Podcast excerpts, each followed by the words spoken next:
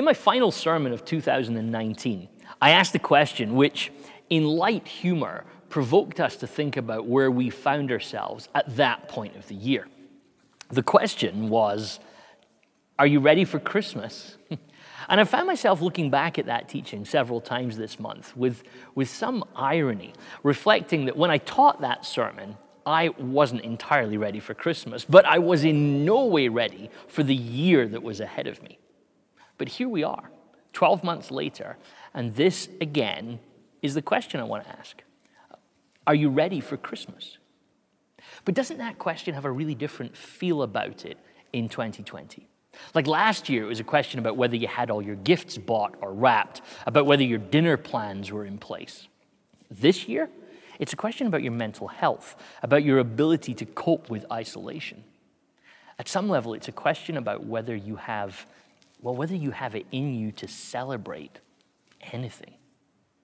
Are you ready for Christmas? Like for weeks now, we've been holding our breath and crossing our fingers to hope that things will be okay for this season of the year. And for many, it feels like the rug has been sort of pulled out from under them. Family dinner becomes eating alone. Enjoying the festive malls becomes internet shopping in our PJs. Christmas Eve services become yet more YouTube. And our hope has sort of taken a bit of a beating.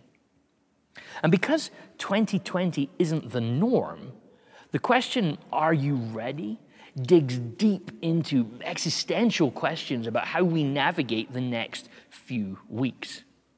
Do we approach it Instagram style, where we try to pretend that everything is okay and carry on as if nothing is different? Or, or do we tell the truth? But what if this disruption around Christmas actually moves us closer to encountering Christmas in a new way, perhaps a more authentic way. Like the whole original Christmas story, it is surrounded by disruption. It sneaks up on them. There's the rush of getting home for a census. There's the disruption of squeezing Mary in somewhere so that she can give birth to Jesus. And there's all these characters involved in the narrative that find well, their lives disrupted. Like, think about their answers to, Are you ready for Christmas? Like, Zechariah, are you ready to have a son, John, in your old age? Mary, are, are you ready to become mother to Jesus? Bethlehem, are you ready to make space for Jesus? Shepherds, are you, are you ready for an angel army that's appearing shortly? Wise men, are you ready for a trip? And King Herod, are you ready for a new king in town? And then there's Joseph. Matthew's gospel tells us his story like this. In chapter 1 and verse 18 to 24, it says, This is how the birth of Jesus the Messiah came about.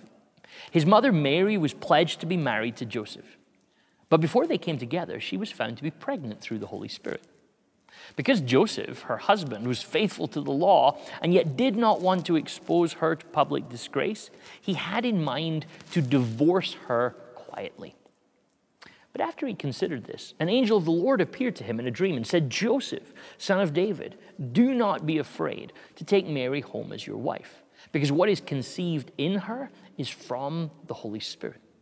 She will give birth to a son, and you are to give him the name Jesus because he will save his people from their sins.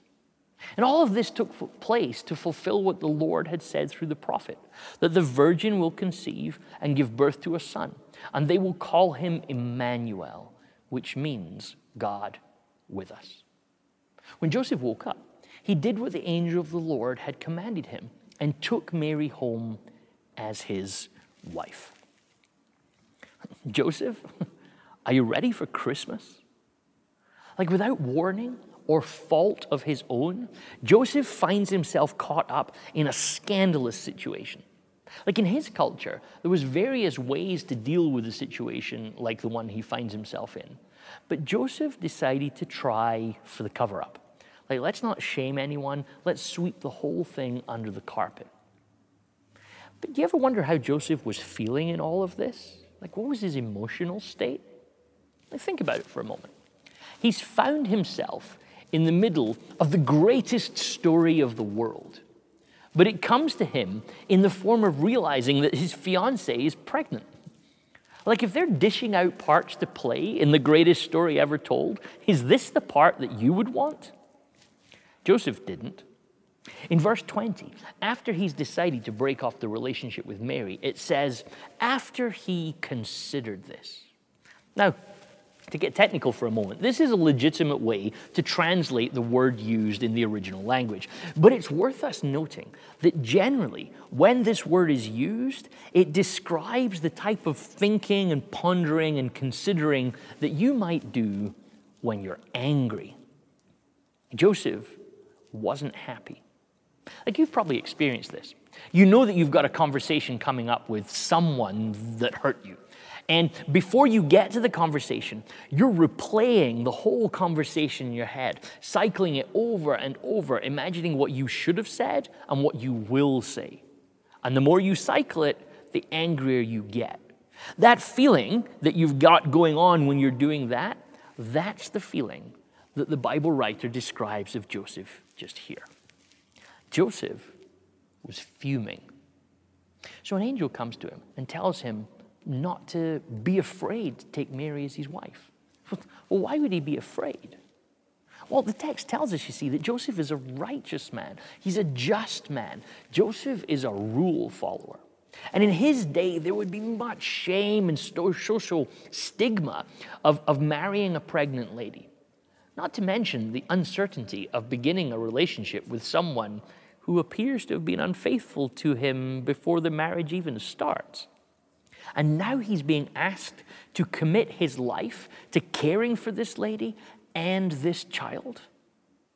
Like, if you ever wanted evidence of someone trapped in a calling that they didn't choose, then turn to Joseph. So here's the first Christmas from Joseph's perspective he wasn't ready, he was angry, afraid, trapped. Can you relate to that? Like the global pandemic hit us hard here in Alberta during Lent, that season of the church where we, where we give things up. And then the second wave landed as we were beginning Advent, that pre Christmas season of waiting. Like the irony of this is awful. You know, like 2020 is probably well described as giving up and waiting. And as this year dragged on, many of us, I think, would empathize with Joseph and perhaps describe this year in the same ways that Joseph appears to be feeling in the Christmas story like trapped, you know, in houses that sometimes felt like prisons more than homes. Relationships strained, often beyond breaking point. Managing spaces that are being repurposed for work and school and rest or afraid, like not certain about anything. Will I get ill? Will my loved ones get ill? Will my job survive? Will my company survive? Will my industry survive? Like, can I learn the new skills required? Can I pivot sufficiently to navigate the world? And as we've noted throughout this year, these pressures, they often vent themselves in our lives as anger. And 2020 has been an angry year. So I wonder if these three emotions are, are rooted in how the question, Are you ready for Christmas? disturbs us. Like questions about our readiness speak to our agency as humans, our ability to do what we want when we want. And this year has prevented that on just so many occasions. Like Joseph, the story of 2020 hasn't gone the way we would have chosen, and we don't seem able to change it. So, our love of being in control is being regularly pounded into submission this year. And the question, are you ready, highlights this to us. We're not ready because we can't be ready, because readiness is something out of our control. Like weddings have been canceled funerals emptied. And, and we've postponed so many parties that when this pandemic is over, we'll probably need like a year of parties just to catch up and get back on the level. So many of us, many of us arrive at this Christmas season with anxiety and stress because we can't make this year like any other. It's physically out of your control. And that's that's okay. Everyone will survive Christmas not being normal. Like if you refuse to let go of your expectation and try your hardest to make this year like any other, then I can't guarantee that you'll avoid the exhaustion that comes from refusing to quit. But Joseph, Joseph does something remarkable. He pivots. Despite being trapped, afraid, and angry, he manages, as the Bible scholar Kenneth Bailey points out, to process all of these emotions into grace. He takes Mary home, cares for her, and ultimately, Jesus too. Like, can we find grace in this strange time? Can we reprocess our emotions into grace in time for Christmas? In Luke chapter 14, Jesus tells a story of a man who planned a party. And at the last moment, no one turned up that he'd invited. And Jesus tells us that the man was angry. So, in his anger, he gracefully opened up the party to the poor, the homeless, and the downtrodden, that they could celebrate with him. Like, like grace can come out of the strangest spaces from disappointment, discouragement, and despair. But let's come back to this question one more time Are you ready for Christmas? There's something about the way that we phrase that question in English that means that what we hear is this Are you prepared for Christmas? To which we answer no. And then the internal guilt and pressure of our own failings rises up in our gut once more. We start to feel overwhelmed by it. But what if you heard the question differently? What if this year, instead of hearing a question about your preparedness, what if you heard it like this? Are you in need of Christmas? Like, is it time for Christmas? What if we heard the question, Are you ready? like that? Because Christmas is about a grace given to us just in time. As Joseph learned, Christmas is is where you hear of Emmanuel, of God with us, of hope, of joy, of peace, of love, of Jesus who will save us. Because grace can find you wherever you are. Like, are you ready for Christmas? you bet I'm ready for Christmas because I need it. I need God with us. So, Christmas reminds us that grace is coming to us, and we don't have to be ready because it's coming, and we all need it. I want to end with two readings today. One of the readings is from Elizabeth Fadley that I heard on a podcast just last week and was excited to share with you. And one of the readings is from the poet Madeleine L'Engle. I shared the poem from Madeleine last year with you, but it still seems apt, so I want to share it again. Both of these readings, in their own way, speak to this issue of being ready, but both of them in quite different ways. Part one December 2015. Ellie dreams of having a mermaid baby. Not just a mermaid, and not just a baby, a mermaid baby. Being the adventurous buyer that I am, I searched and searched and finally found a handmade mermaid baby doll on Etsy. In the pictures online, it appeared that Pearl was wearing a veil of some sort. But no, that was her creepy and weird skin. When Pearl arrives, I am thrilled. I show her to several teenage students who react to her face in sheer horror.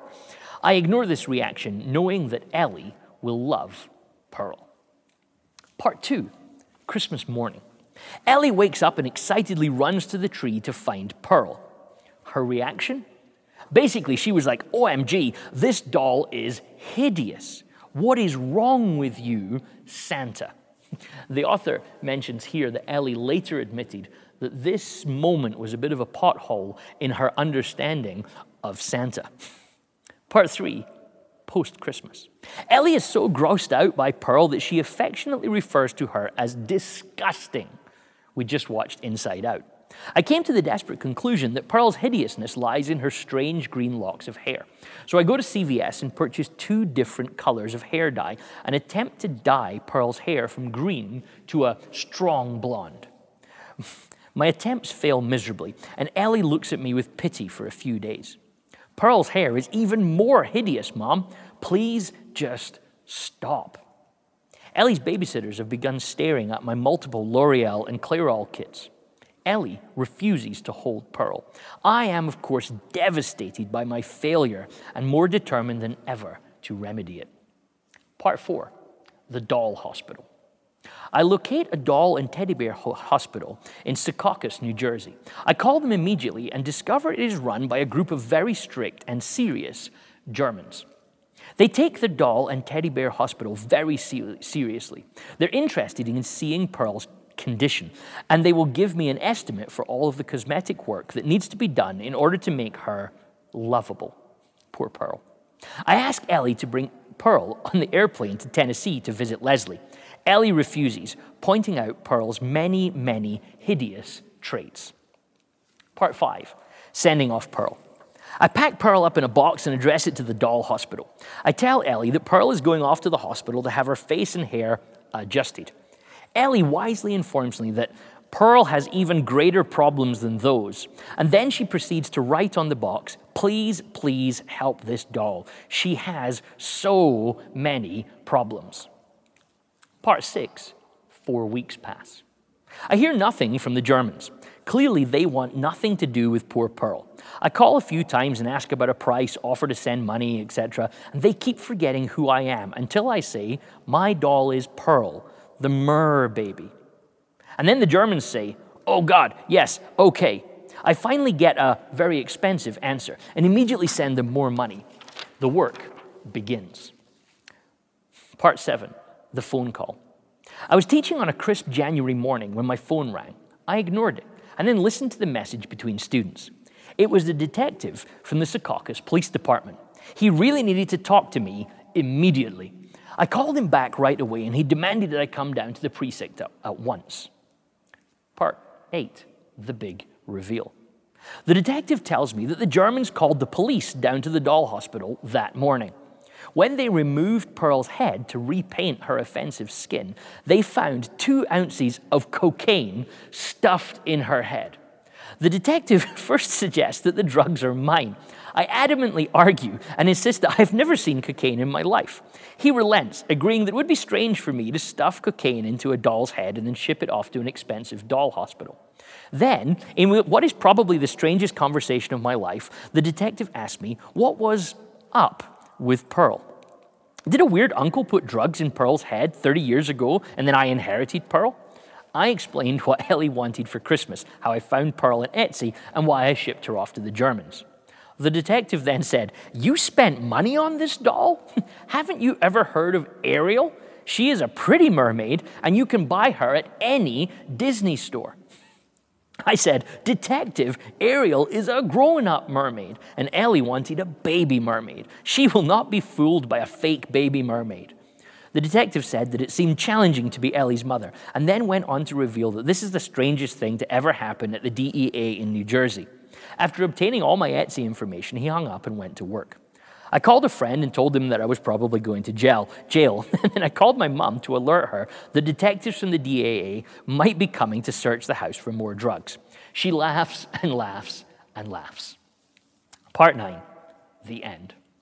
After running my entire family through the system, the detective tells me that they do not believe the cocaine came from us. Phew.